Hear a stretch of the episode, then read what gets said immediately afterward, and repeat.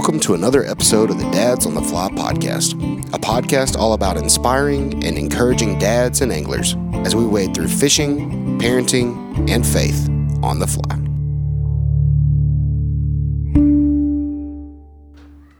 Hey guys, welcome to episode 44 of the Dads on the Fly podcast. I am Joshua with my brother Caleb, as always. How you doing, Caleb? I'm great, man. We are getting geared up, ready for a little vacay this coming week, leaving out on Father's Day, and that's going to be a lot of fun. So really excited about a lot of time with the family, but that means a busy week getting prepared for that. Vacations are fun, man, but it's a lot of prep sometimes when you got the whole crew. A little bit of prep with everybody, but I cannot be more excited. First of all, if you're listening to this, happy Father's Day, a day late to all the dads out there who listen to our pod. Thank you for checking us out. If you're new to the pod, we appreciate that. Hope you had a happy Father's Day yesterday. But, Caleb, we got a cool guy tonight that we're going to talk to.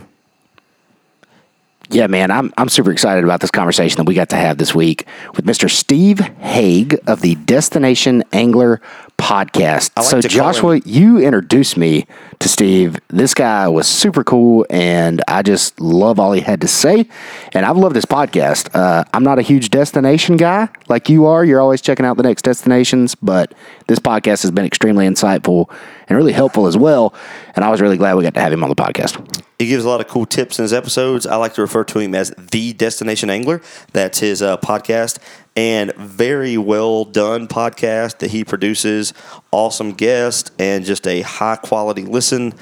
But tonight he sits down and talks with us about some of his fishing adventures, about being a dad himself, how he got the podcast started, and just his fly fishing adventure. So, guys, stick around for the end.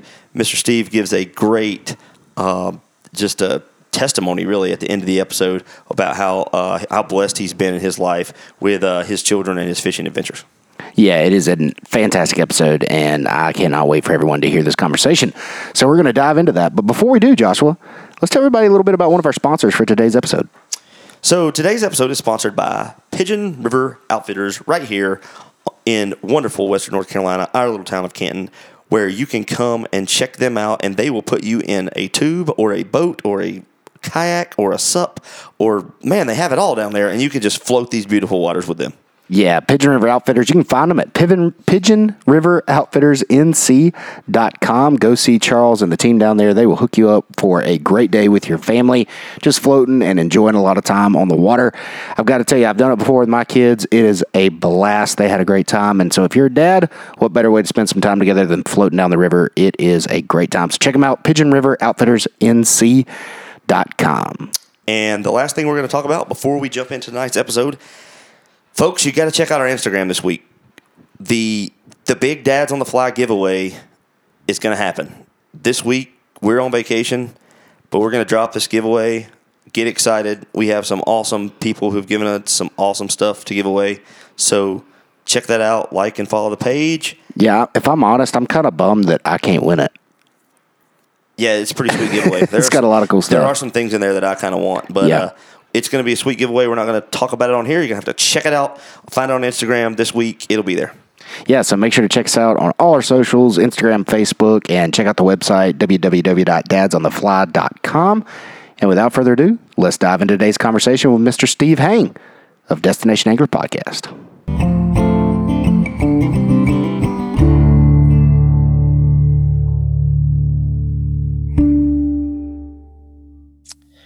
Okay, Steve, we would really appreciate you taking the time to be with Caleb and I tonight. We first wanted to start just right off the bat, man. Where did, and maybe when, did you catch the fly fishing bug or your fly fishing history? I know you talk a lot, and we're going to talk about your show later on how you became maybe the Destination Angler Podcast, but where did you start your fishing career? Oh, man. Yeah. First of all, thanks for letting me be on the show. It's a real honor and a pleasure. You guys are doing a great job, and excited to be here. When did I catch the bug? Well, I guess it started as with just a fishing bug back on what's known as the 10 Mile Creek in Toledo, Ohio, back in the 1960s, the 10 Mile Creek was as polluted as you can imagine. We're talking raw sewage. You know, they just dumped it all right in the creek. And we used to go down there and catch carp, and we'd sit on the sewer line. It's pumping all this stuff out of there, and the carp would eat our chopped up hot dogs. But you know what? If you're like a 7-year-old kid catching a 5-pound carp, that's exciting, right? And so, right? Go ahead. I can only imagine how much fun that is for a 7-year-old kid to catch a carp like that. Yeah. It was. I can remember hauling these big carp in off this bridge, and that bridge is still. My mom still lives in Toledo, so I'm up in Toledo quite often. And I go over that bridge and think, man, that's where it all started. But anyway, my dad, as far as fly fishing goes, my dad started taking me to this trout club that he joined when I was like in 8th grade. And it's over near Sandusky, Ohio. You think Tommy Boy, remember that movie? He was from Sandusky. Okay. So, anyway, it's called Rockwell Springs Trout Club. And the thing has been around since over 100 years. It started like in 1898 or something. And, a friend of mine, was going there with his dad, and my dad caught the bug. And so I started learning to catch trout and fly fish at this trout club. And at the same time, one of my dad's good friends was really into this stuff. And my dad called him up and said, hey, can you come over and give my son and his friend a fly tying lesson? So in 8th grade, a guy named Clint Mock drove all the way over from the other side of town with his fly tying box. And we sat down and we tied willy worms all night long.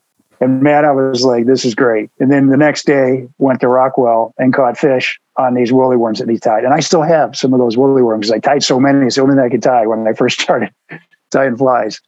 So, that's incredible. That's awesome. What a great story of getting started. So, and then now it's, so you continue doing that all through adolescence and into adulthood. Oh yeah. Yeah. Well, it's like my grandfather used to take my dad up to Michigan, mostly the Au Sable River, and fish.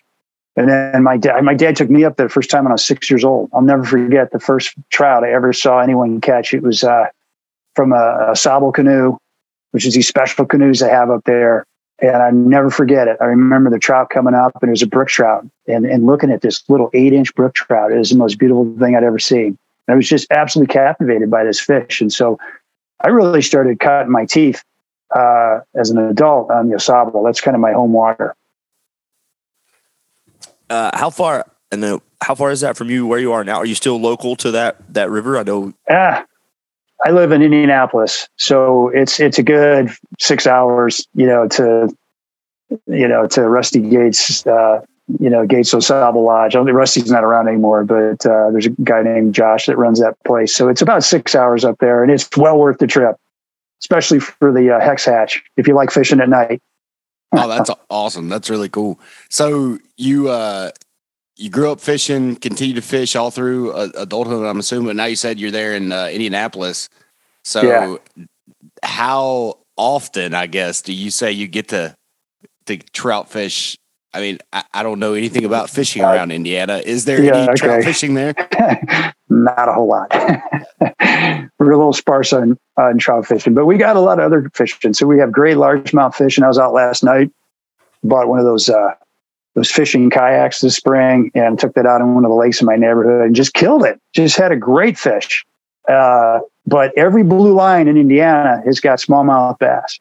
Okay. And I'll put a 20-inch smallmouth up against a 20-inch trout all day long. They're great fish. They fight like heck. They jump. They're just really fun to catch. And so, you can just get a map and just go out and find, as long as those creeks haven't gone dry in the summer, they'll have smallmouth in them. So we have the White River that runs through Indianapolis. And then a really great stream is Sugar Creek. And I can get to one of my favorite spots in 35 minutes. So I fish up there quite a bit. That is awesome. So yeah, we're just starting to get on the smallmouth bite around here, especially this summer. That's something we're kind of just starting to get into. And yeah, I mean, we still love chasing trout, but that is definitely becoming a new addiction, and learning to tie flies for those guys, which is a totally different ballgame. Totally different trout flies. So completely. Go tie your first deceiver. I mean, it's like I got to buy jointed, hooks and everything else. Yeah, I feel like every time I go to finally start tying one, I realize there's something I still haven't bought yet that I need. Right. So, or maybe that fly is just easier to buy them. I think I can tie them for like $4.50, and I can buy them for $5. So exactly. So I'm assuming, and we want to just get your input on this. You've got an awesome podcast, the Destination Angler Podcast. You're interviewing some amazing guests from around originally was just North America, but now I think it's expanded to the globe. I mean, you just had a great podcast with the guy from New Zealand on there. Yeah, that Mike was super special for me because that is on my bucket list to make it. It is now, right? It's on mine too. It was on mine already. And then listening to that just confirmed it even more. So why did you start the Destination Angler podcast? I mean, is it just because living where you live, you had to travel a lot to fly fish, or where did this whole idea come about? That's a great question. So I'm a planner, right? I'm the guy that plans all the trips in my group, you know. That's so me, man. I take that's why I love your podcast, Steve. We have all it's like a kindred spirit. Every time I've listened to you, I'm like, me and Steve, we're like the planners. Planner. Yeah, that's us. Are you the planner, Josh? Are you the planner? I am the complete planner as far as from like where we're getting breakfast to where we're fishing to everything. Exactly. Every group needs one. I'll say it's a blessing and a curse because I just don't give any input to where we're going because he decides it. And so sometimes I'm like, but I didn't know if I wanted to go there or not. But in some ways, it's such a blessing because it's like, I don't have to worry about anything. I just get in the car and make sure I got my gear and go. So it's pretty good. Well, you know, it's, I don't know. I guess I enjoy it. Right. So, and a couple of times my friends plan trips and I was like, this wasn't that great. So, you know, I kind of was like, I think I can do a better job. I don't know. But no. Hey, Will, if you're listening, man, I love you, brother. But I fish with the same guys. Please send it to him. Please send it to him. Yeah, right. And anyway, so I've always planned trips, and I've been taking my guys from my church fishing, and we have like 18 guys one year fishing. So that's you're talking planning, right? That's a very different trip than like 4 or 5 of you going somewhere for a long weekend. And so COVID came along in 2020 and our business just shut down. And my boss, I was like, you know, what are we supposed to do? You know, like people don't want to hear from us. I'm in sales. And my boss said, look, I'm going to go find something to do. For, I don't know how long it's going to be, but why don't you find something else to do for a while? You know, let's check in, you know, once a week. And so I was like, okay, I'm going to go start a podcast. It's something I've been thinking about for a long time. And I started this podcast, and lo and behold, the Destination Angler .com website, URL was available, go figure. And nobody was really doing this, like pure destination podcasting, right? They mix it in, but I'm just about destination. So, it's right up my alley. And so I thought, man, if I get 500 downloads, I'll be really happy. It'd just be something fun to do. And if I get to 5,000, I'll be ecstatic. Well, the thing just took off, blew through those numbers, after like 2 or 3 shows. And, now I just recorded show number 67 this week. It'll publish in a couple of weeks here. So, yeah. Yeah, it's so refreshing to hear you say a couple of things you said. Number one, you just kind of had an idea of no one else was doing a type of podcast you were doing.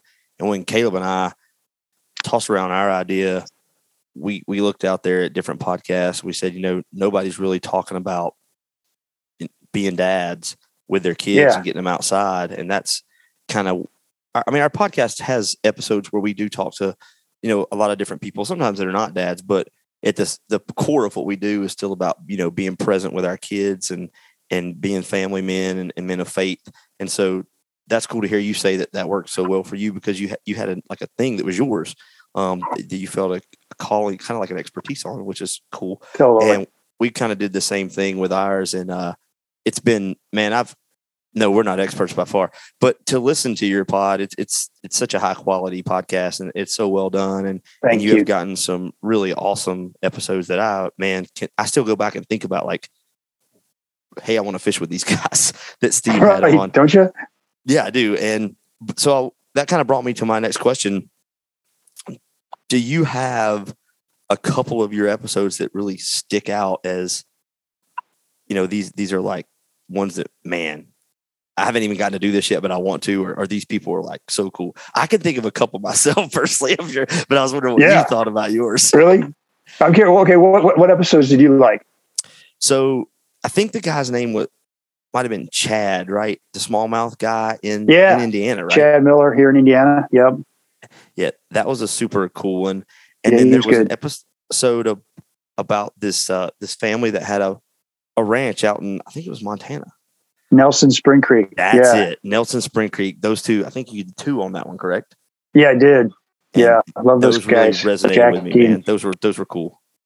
Thank you. No, I have, I started this, 2.5 years ago, so I had to go back. I got to go back and think about it. My favorite episodes are almost always the ones I just released, For sure. They're fresh in my mind, but I mean, my favorite episode are the two I did with Joe Humphreys, so I think most people know who Joe Humphreys is, but if you don't, there's a movie called Live the Stream. Joe ran the Penn State accredited fishing program for like 19 years. And he's a probably, if not the most famous living angler in the U.S., one of the most famous living anglers. And he was the most gracious guy I've ever been around. He made me feel like a king.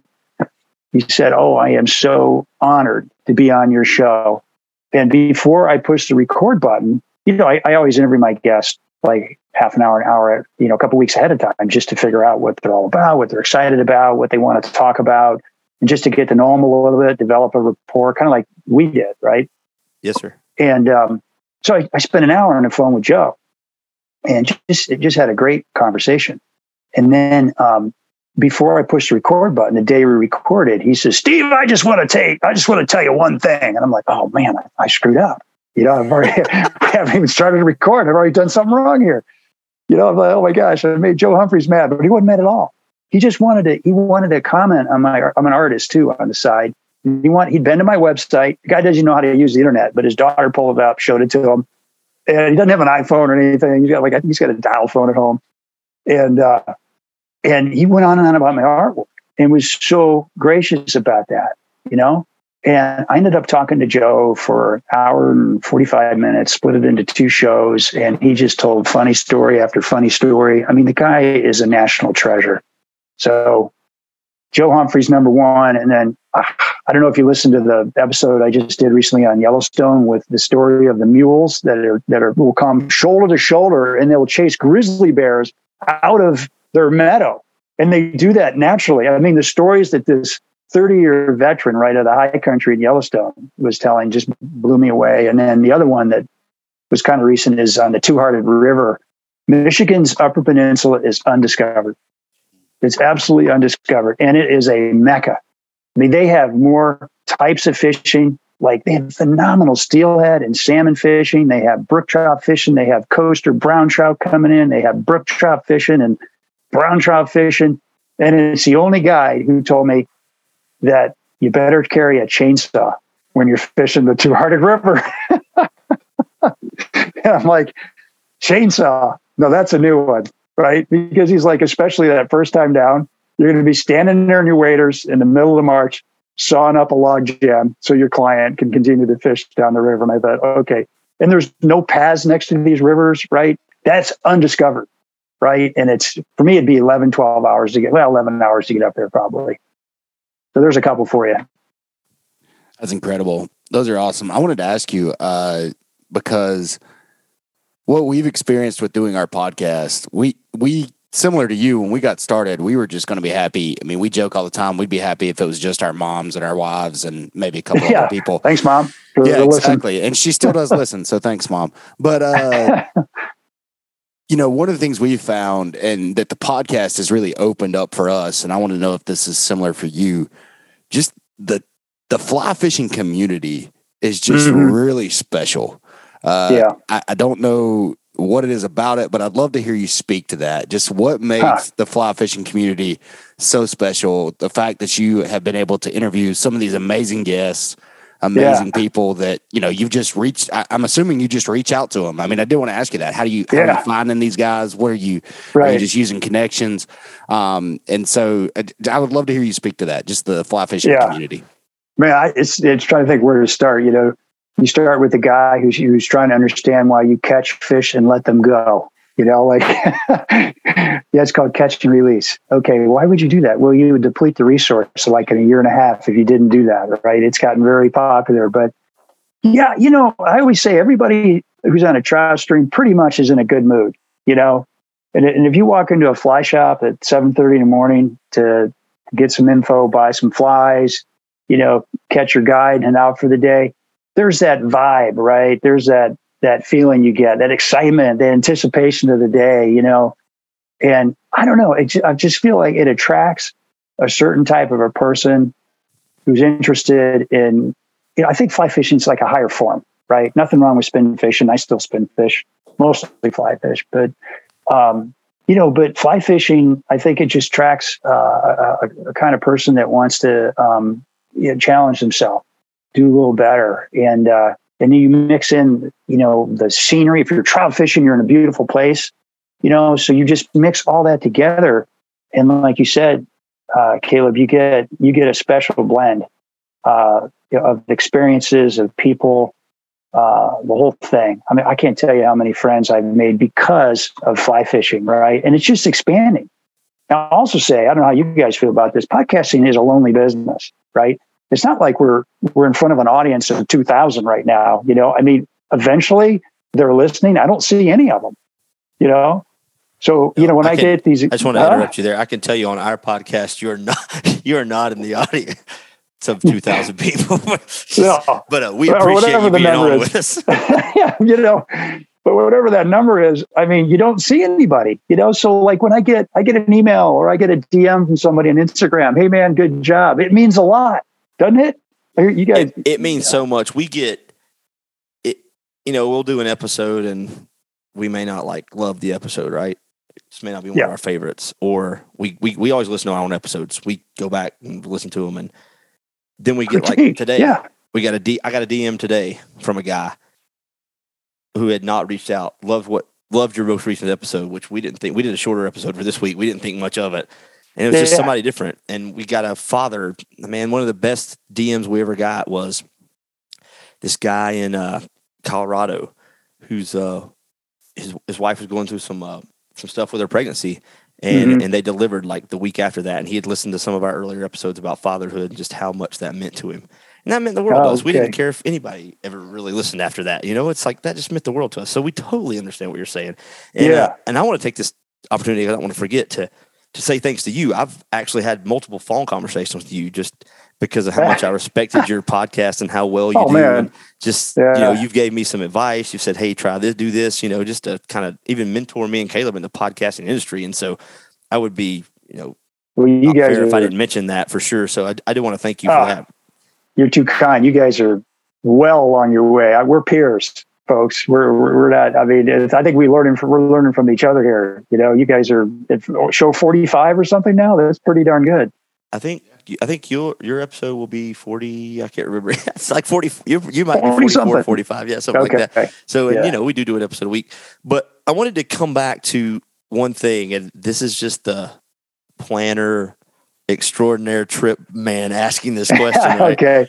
Because my personality and my, you know, for adventure, my personality that longs for adventure. Yeah, I would be very difficult to do what you do, to hear from all these people and not like, how many of these places do you get to go, man? Yeah. how many of these places get to go fish? As many as I can. There you go. I love it. I mean, as many as I can. Unfortunately, like you guys pointed out, I live in Indiana. There's not a lot of trout fishing here. And what I really love to do is trout fishing. So it's kind of like an ordeal to go trout. I was just in Wisconsin 2 weeks ago, fishing the Driftless again. Phenomenal fishery, you know. Yeah, we want to get there. And, but I don't know. I fished a lot of them, but not all of them. Like I'm going to Slough Creek this summer and Henry's Fork in 5 weeks. So if you guys are out there, hope you see up at, you know, the 4.9 mile campsite on Slough Creek. Stop by, say hi. We'll be up there by July 15th. But Yellowstone just had a bunch of roads washed out today, so I don't know what we're doing. But I do get out and fish. I've been out west a lot, and I've traveled. I don't know. I used to fish in California a lot when I had that kind of in my sales territory. I'd fish like the Upper Sac and areas around Lake Tahoe and whatnot. So I've been very fortunate to fish a lot of these places, but most of it is I'm living vicariously, as they say. I'm living through these guides I'm interviewing. I feel the same way every time I listen to your podcast. I'm just like, man, I'm just going to live vicariously through these guests for a few minutes. Right? I mean, the New Zealand podcast you did recently, that's my bucket list. I mean, I have completely. I have a weird, you know, I'm kind of a nerd and a geek in a lot of ways. I want to go spend about a month in New Zealand. I want to go see all the Lord of the Rings stuff that was filmed down there. Right. And then I want to fly fish all the rivers. Completely. You know, and that guy's like, there's more fishing than he's only fished. What do you say? Like a quarter of a third of it. I know. I mean, that's how much there is. That's nuts. Just how much water's down there. Yeah. It's unbelievable. Yeah. So where do you see the podcast going as you continue? I know you're 2 years in. What's your plans for the future? I'm sure you got a lot of great guests lined up. Yeah. I mean, so I'm always about 2 to 3 shows ahead of myself. I don't know about you guys, but you're constantly trying to get that next show. So just before I talked to you, I was talking to some Native Americans who fish the Deschutes River. I thought it was the Deschutes, but they correct me. It's the Deschutes River. I had no idea. Sorry, you folks, Morgan, never been there. But anyway. Just always chasing down, like the next show. So we just did a show in the Madison. We've got a show in the Yakima River coming up.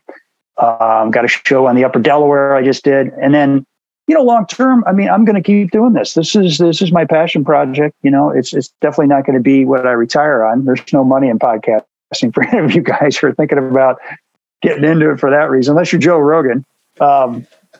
And I just keep doing it for as long as it feels fresh and interesting, and as long as I get good feedback from people. Yeah, we feel the same way. We thought at one point, Caleb and I can remember us having this conversation. Well, we've covered these topics. What are we going to do? And it seems to be that we keep finding like either a cool new guest or a cool new experience on the water that we can talk about together for an episode. And we come up with this content just to kind of keep our show rolling. And we feel the same way. It's one of those things where we're passionate about it.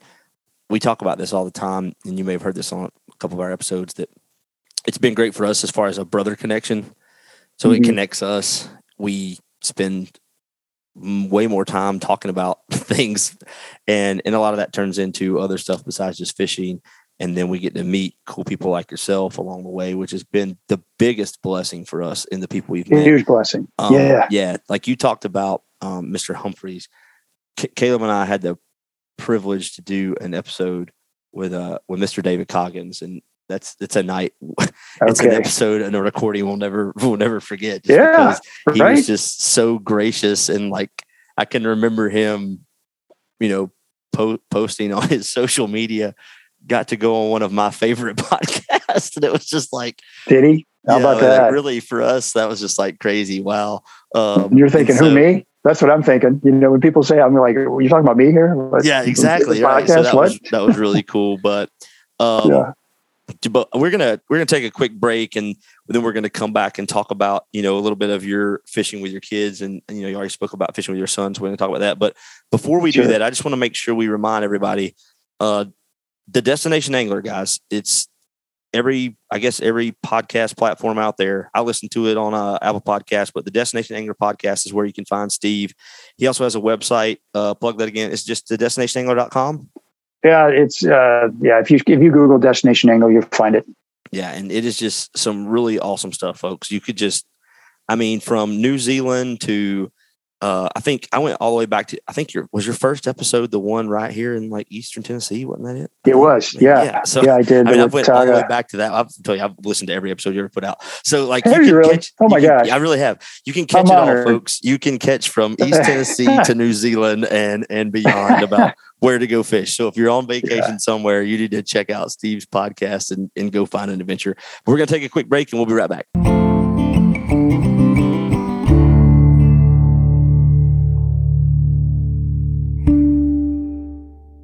Today's episode is brought to you by Anadromous Fly Company. Anadromous Fly Company, your sharpest decision in fly tying tools and scissors. You can check them out at aflyco.com. Joshua, tell them a little bit more about Anadromous Fly.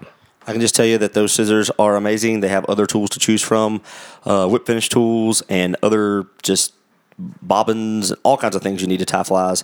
Herb does a great job getting stuff to you quick. If you find something you like on aflyco.com, check out DADS20 as your coupon code, 20% off your order.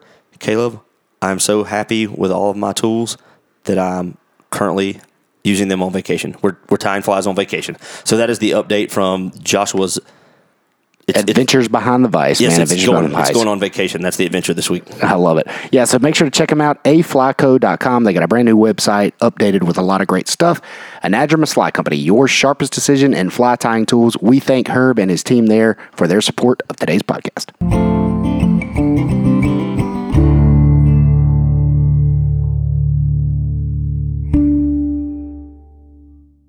And we are back with Mr. Steve Haig of the Destination Angler Podcast. Steve, this has been such a great conversation already. Just hearing a little bit more about your story, getting into fly fishing, hearing about your podcast that you've created and this amazing fly fishing community that we've all come to know and love. And we want to get a little bit more into your story. And we know you're a dad. You've got, is it 3 kids? Is that right? Yeah, I got 3 kids. Yeah, they're adults. Yeah. Awesome. And so what has that been like for you? How has fly fishing and fatherhood maybe connected for you? Yeah, love that question. So, just fishing's just kind of part of what we do here. You know, if you're, for sure, Peter, my son and I, we're all about it. You know, and he's been pretty busy. He's just got through the cardiology fellowship. So he's now officially out there, you know, so he's been kind of busy for the last 10 years, you know, but we've still been able to sneak away and do a couple trips to Yellowstone. He's coming out there with me in 5 weeks here. But, we've had some of our greatest adventures fly fishing. I mean, I took him to Yellowstone in 2002, not too long after those fires, which were like in the 80s or something. And, oh my goodness, was that an adventure? I mean, we bumped into a buffalo at 10 p.m. at night. We had bears walking through our camps. I mean, we've had threw all our food away in a bear container. I thought it was the trash bag. Oh no, not that white bag. You know, it was the wrong white bag into the bear, and you can't get it out once you throw your food away. You know, so we ended up going from a backpacking trip to a car camping trip for that reason. We've just had some great adventures. I found we were fishing Slough Creek when he was just 12 years old in the park, and Slough Creek's full of buffaloes, right? But it's, you know, occasionally they'll get a bear wandering through there and elk and whatnot. And Peter was fishing, and in about an hour, he kind of wandered off and was just kind of done. 12 years old, right? And I'm thinking, oh my goodness, where's Peter? You know, I need to go find him. And I trounced, kind of ran around looking for him, and there he was building a sandcastle in the banks of Slough Creek next to an half-eaten elk carcass. So I'm like, Peter, come on over here. Let's move away from that thing. That's, something's going to be returning to that, no doubt, pretty soon here. A bunch of ribs sticking out of it. I mean, it was kind of nasty. So we just continue to have adventures. We've been through the Beartooth Range in Montana twice. The beaten path, they call it. There's some great fishing up that way that we found. And so, I've got 2 grandkids. I just had another grandkid. I mentioned to him, I'm heading out to Montana, Idaho and Yellowstone again, kind of kidding. Do you want to come? And he's like instantly, yeah, I want to come. And I'm like, well, it's going to be a tough sell with the new wife who's, got a brand new baby, but he pulled it off and we're heading out there. So, my daughters fish. I had my youngest daughter out on the Snake River in 2019, doing a little fishing. I mean, a very little fishing. The bugs got her pretty quickly, so that ended. But, they're into it, right? So, I would say the girls aren't super outdoorsy. My middle kid, she's pretty outdoorsy, but Peter and I are into the adventure thing. So it's been a great way for us to bond and get to know each other. Yeah, just speak a little more to that. I think, first of all, I think it's awesome that, your son, and I'm sure it means a lot to you, such a successful career, and yet he still wants to go hang out with dad, right? And just be out in the woods. I mean, to me, that's something I hope that when my kids are that age, they still want to come hang out with me. We do the same thing with our dad. We love to get our dad out on the water. And we love to be out with him. And so we still have some really fond memories we talked about on this podcast before, being with our dad in the wilderness, the woods or the cabins or wherever. But just how much does that mean to you, man? And just being with how important that is for people who listen to our show that, we try to just say, be present with your kids and be with your family. And at your stage, at his life where he is with such a success, still wants to be with dad, man, and fish. Yeah, it's. I tell you, it all goes by so fast. I mean, it's hard. I can still, I'm going to sound really old right now, but I can, remember. I'm looking at his little 2-year-old and thinking, I remember when you were 2 years old, And I miss that, right? I miss the chaos, the pandemonium of, bikes in the driveway and sitting on your chair and having a Barbie shoe poke you in the rear end, and all of that stuff. I mean, I missed that. And, my wife and I are having a great time living in this house, but it goes fast, So, plan your summers, get out there with your kids, with your family. There's nobody I'd rather go on a trip with than my son, right? When it comes to these fly fishing adventures. He's my favorite fishing partner, and it's because it's family. There's not what means more than family. Maybe your faith, but your family is so important. So you got to nurture it. You got to work at it. You got to plan, work at it. That's fantastic. So, question for you: you've traveled around with your family, taking your son to some great places to fish. What advice would you give to the dads listening to this podcast? As far as how to travel with a child to go fly fishing. Oh man, what do you do? Taking your kids fishing. Give us the tips. You have a backup plan, right? I mean, like I was telling you before, Peter and I went out to Yellowstone with his best friend and the dad, who's one of my good friends as well. And when he wandered off that time, he'd been fishing for an hour, and the fishing was lights out. But he was just done after an hour, And so, I took my grandson fishing a couple of weeks ago. He's 2, and he was, one fish, 10 minutes, done, So just be patient and just know that your kids have a limit. It's not they don't like fishing. It's not that they don't like you. It's their kids, and you're going to need to plan some other things during the day. So I used to take my son quail hunting too, and we were just like, okay, we're going to hunt as long as they're interested, and as long as they're not all worn, we don't wear them out and make them hate it, So, the first couple of times we go down quail hunting, it's a 2-hour drive, southern Indiana, and we hunt for maybe 2 hours and turn around and come home. And as he got older, we could hunt for half a day, and he got a little older, we could hunt for the full day, But it took a while just because they're kids. We talk about this all the time. I think what you're saying is you were intentional to make sure that time got spent. And, you know, we're sitting here saying, wow, how could he, if the fishing was lights out after an hour, how could you go, build sandcastles or whatever? Yeah. But like us three sitting here, that's crazy, right? We keep fishing. But that's a story you now have. And that's a moment that you have with your son that they'll never forget. And me and Caleb talk about that all the time. Being with the ones that are closest to us and being intentional, like you just said, plan your summers. Make those time for trips.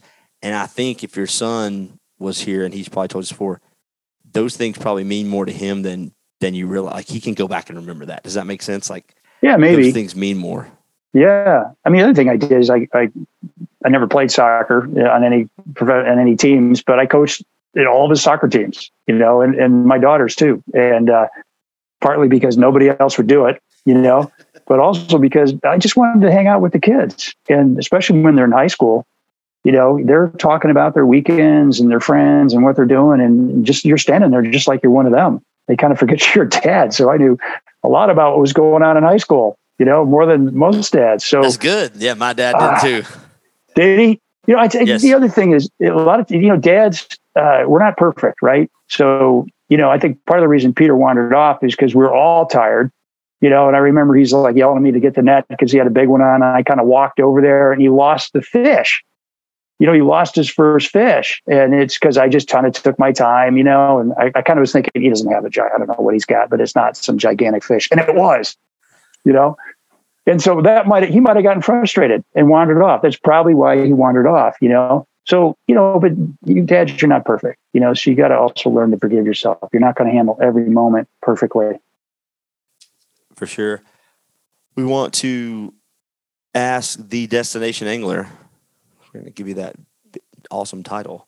Your advice to folks who travel and to do some of these fishing trips. Caleb and I we try to do a trip or two a year now. And what is your advice you know, all of us can't spend weeks. Some of us can. It depends on our schedules. Right. But what do you say is the best plan for those who are just looking to get out to maybe try something new, or maybe try something you're familiar with, but you're just doing it again? Okay. Well, if I were to, you know, if you're thinking about going to some place you've not been to before, I mean, today you can do as much research as you want online, right? And, but there's no substitute to picking up the phone and calling people to get that local knowledge. So I'll call the fly shops in the area. And just, I don't want to abuse the privilege, you know, because I know they're busy. I always ask them if they've got time, you know, if they're swamped. I mean, there's certain times of day where they're not as busy, and pick those times of day. You can have great conversations. You know, that's the business they're in. They want to be friendly. They want you to come to the shop and buy flies and check in with them. And they're usually more than happy to spend time with you on the phone. So I would do that, do the research, talk to people. I would buy your flies locally. Go ahead. You can say something. No, I got a question about that real quick. You said that you call these fly shops, because I'm usually the guy who's doing that on our end. And so I want to just ask you, I have had, because we just got a raft back in December. So we've been leaning on a lot of fly shops on knowledge for floating rivers, because our wading game is pretty, we kind of have an idea where we're going and stuff. Do you ever, here's what I do, and I was wondering if you were kind of the same. Can you tell maybe 3 or 4 minutes in the conversation whether these guys are going to be willing to help you out and be a cool shop, or some of them are just like, because I had an experience the other day where a guy was just like, well, good luck. I was like, well, I won't be calling you back. You know what I mean? But then I got some other shops that are just like super awesome. So I wondered if you had the same kind of experience at your call to check it out. I don't know. Sometimes I find most people in fly shops are super helpful. And if they're not, they're kind of in the wrong business. You know, they might want to get that guy off the phone, you know, sure. If you're calling people in the middle of winter, they're not busy. It's the middle of winter, you know, and you're lucky to have somebody pick up the phone. And if you do, they usually spend a lot of time with you. So that's usually when I'm doing most of my research, you know, but the other thing is give them business, you know, like when you get out there, make sure you stop by. You know, if you talk to 3 fly shops, you know, pick at least one and go buy your flies from them. Now, I will tie up, you know, simple patterns like pheasant tails and woolly buggers and whatever else are easy for me to tie here. But, you know, I find that the nuances of the local tie is a good reason, not only just to support the fly shops, but just because you want that fly that's producing, you know, a little better than the thing that you're going to tie off of your online patterns here in Indiana. So I would buy flies locally. I get a guide on the first day, if you can afford it.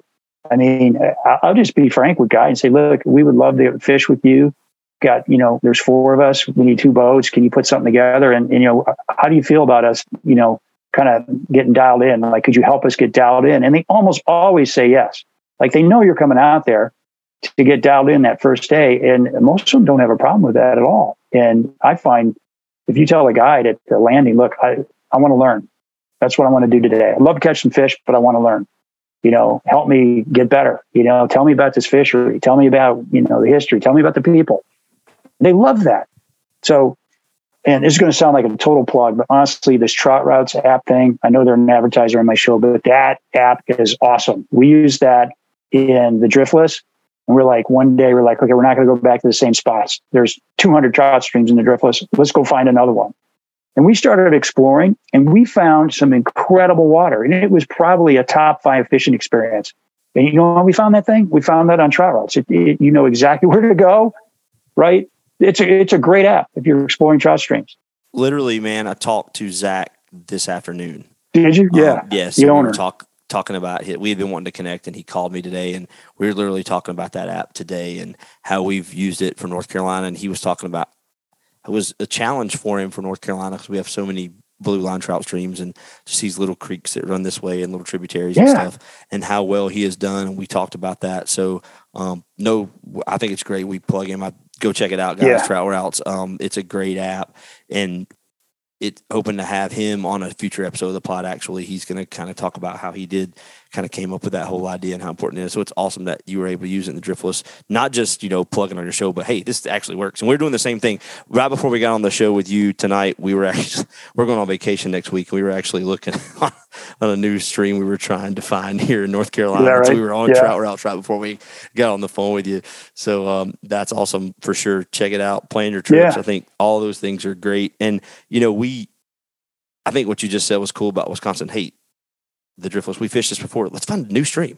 Let's find a new area. Let's find. Yeah, it's fun. Who knows what that's going to happen? It's all about the adventure, right? Like what could happen at this stream? Exactly. I mean, we had one stream the day before. It was a bust. You know, it was kind of muddy and a little on the warm side. It was like, okay, got trout rods out again and found another one and had a great fish, you know. And because if you keep going back to the same places, it's kind of where everybody's going. I want to get my goal in life when I'm fly fishing is get away from the crowds, you know. So I love going to alpine lakes. I love backpacking in. I like the backcountry, the wilderness, as far away from people as I can. And people are probably wondering, why are you covering rivers like the Madison River? I know, you know, the Madison River is a great river too. You know, it's a little crowded, but they still are catching tons of fish on the Madison River. You know, and I floated the Madison twice in my life, right? And once in 94 and once, I don't know, 10 years ago. But I love that backcountry stuff. And exploring is so rewarding, I think. Yeah, I agree. Joshua leans into that a lot more than I do. I sometimes am guilty of being like, hey, we know there's fish in these places. Let's go get it. And he's more the like, but we've been there. Let's go find somewhere else. Yeah. And it usually does end up to a new adventure and something more exciting. So I'm glad that he's always encouraging me to do that. So You've traveled and fished in a lot of great places, a lot of great destinations. Do you have a favorite? Do you have a place that has been your favorite place to travel and your favorite place to fish? You know, a lot of times my favorite place to travel and fish is the one I can get to. That's the best place I can get to within a day. That's where I want to be, right? So I can get to the Driftless in 7 hours. So right now, that's my favorite place. I like the Driftless. I like parts of Michigan too, you know, but I've done Michigan. So, and the Driftless is just totally different. It's all the small stream stuff. You can walk in on any of these streams pretty much. I mean, their stream access laws are great in the Driftless. So yeah, the Driftless seems to be, we got a buddy who lives in Missouri that's fished it a couple times and I already talked to you about it. It seems to be similar to maybe our small creek fishing here, but maybe not as, I don't know. It's not as in the mountains. I don't think, is it? It's more. Yeah. Well, it's hilly. I mean, it's like 1,600 foot hills is the highest you've got there. So every valley has a stream. But none of it's stocked. I mean, it's all wild fish, right? I know a lot of states, they do that delayed harvest stuff. And this is all wild. So you're not going to catch like 15, 18-inch brown trout all day long. You're going to catch 8 to 12-inch brown trout all day long. That's but like a 12-inch brownie, they fight hard. Sorry, that's what we do in the like Great Smoky Mountains National Park, and our blue lines are very similar to that. So yeah, I think that's somewhere we're going to have to put on our list. Steve, we just thank you so much for being on. We don't want to close this episode without giving you a chance. You had spoke to me on the phone about just speaking about how important your faith is to everything you've done through your life, from parenting your kids to a successful career and now a successful podcast and fishing. So we wanted to give you a chance to speak about that. All right. So thanks for doing that. Yeah. Faith is super important to me. I mean, it's kind of the center of what I'm all about. And I don't know if you guys ever saw a movie called The Chariots of Fire. Okay. Absolutely. Have you? Okay. Isn't it? Well, there's a scene in that movie where the girl's going, why do you run? And he says, because I feel God's pleasure, right? And that's what this is all about. Like when I paint, sometimes it's like electric through my arm, into that brush, onto the canvas. When I'm fly fishing, sometimes I feel that pleasure. And podcasting is the same way. Like I feel squarely in God's will by doing the things that I'm doing. You know, the podcasting, I hope, is bringing a lot of joy to a lot of people, new experiences for people. So, I think God wants us to find what makes us come alive, right? You know, Christ was here, to save us from our sins. But I think why we live on this earth, you know, if we can do what makes us come alive, we're going to be in a position to give back to others, give back to our family, give back to the fly fishing community. Get involved in whatever kind of charity or volunteer thing you're into. It might be coaching soccer. It might be having dinner with homeless people downtown. Whatever it is that you're doing, what makes you come alive is, to me, what you should be doing. So I just keep finding, asking God, is this what you want me to do? You know, and the answer so far has been yes. keep at it. You know, I think I'll get a tap on the shoulder here when he wants me to veer off in another direction. But this one caught me totally by surprise, right? Like I said, I had no expectation of this thing being successful at all. And here we are. I'm hitting here talking to you guys. I'm on another podcast. Now, how did that happen? Right? Listen, it's a God thing. We're the ones that are blessed hanging out and talking to you. And, not at all. But, you know, you said that, and I couldn't agree more. I love that movie, by the way, and I love that quote when he says that, when I run, I feel God's pleasure. And I know that's so true for me. I mean, when I fish, that's, you know, that is time alone with God. That is time alone with my thoughts. It's time to slow down and actually think about everything that's going on in the craziness of the world as I'm sitting there in some of the most beautiful places that I get the opportunity to be in. And it reminds me what you said too of a scripture. It's 1 Corinthians 10:31 says, whether you eat or drink, whatever you do, do all for the glory of God. And, Amen. You know, I think, why do I fly fish? I mean, part of it's part of glorifying God. I mean, it's a way for me to experience him, and it's a way for me to feel God's pleasure. So I couldn't agree more with what you just said. I mean, how blessed are we? We get to go out to a trout stream and get recharged on the trout stream. Are we lucky?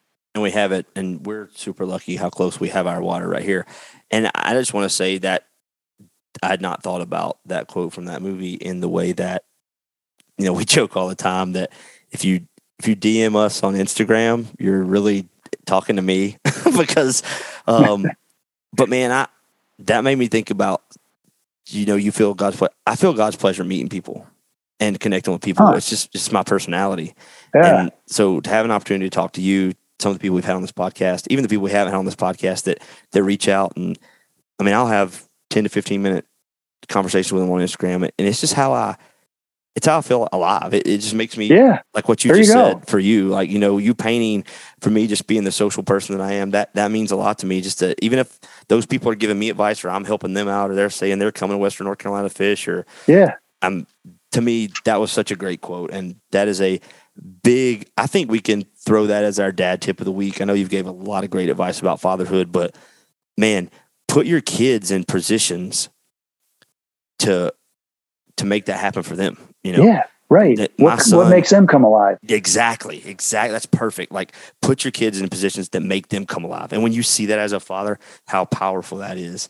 We've gotten to see that with our kids are still young, but starting to see my kids, my oldest son's 10, and you're starting to see some of that now. And that's really powerful. So we're going to go with Caleb for our tip of the week from Mr. Steve. Put your kids in a position to make them feel alive, to make them come alive. And, Mr. Steve, we cannot thank you enough. The Destination Angler took his time out of his evening to spend some time with Dads on the Fly. Folks, go check out his pod. It is so well put together, so well done, and his guests are just awesome. The Destination Angler, check him out. Caleb, anything else to add before we close this up?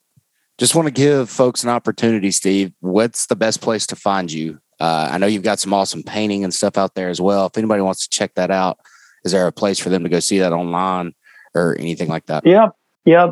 So Steve Haig Fine Art is where you find me online. I'm on Instagram under Destination Angler Podcast, Facebook, same thing. Super active on those social media platforms. And the Destination Angler website is destinationangler.libsyn.com. But just Google Destination Angler and you'll find me. But the podcast is everywhere you're going to find podcasts. So we're on all the major outlets. Well, Steve, we cannot thank you enough. And thank you so much for your time this evening. Thank you. My pleasure. Great talking to you guys.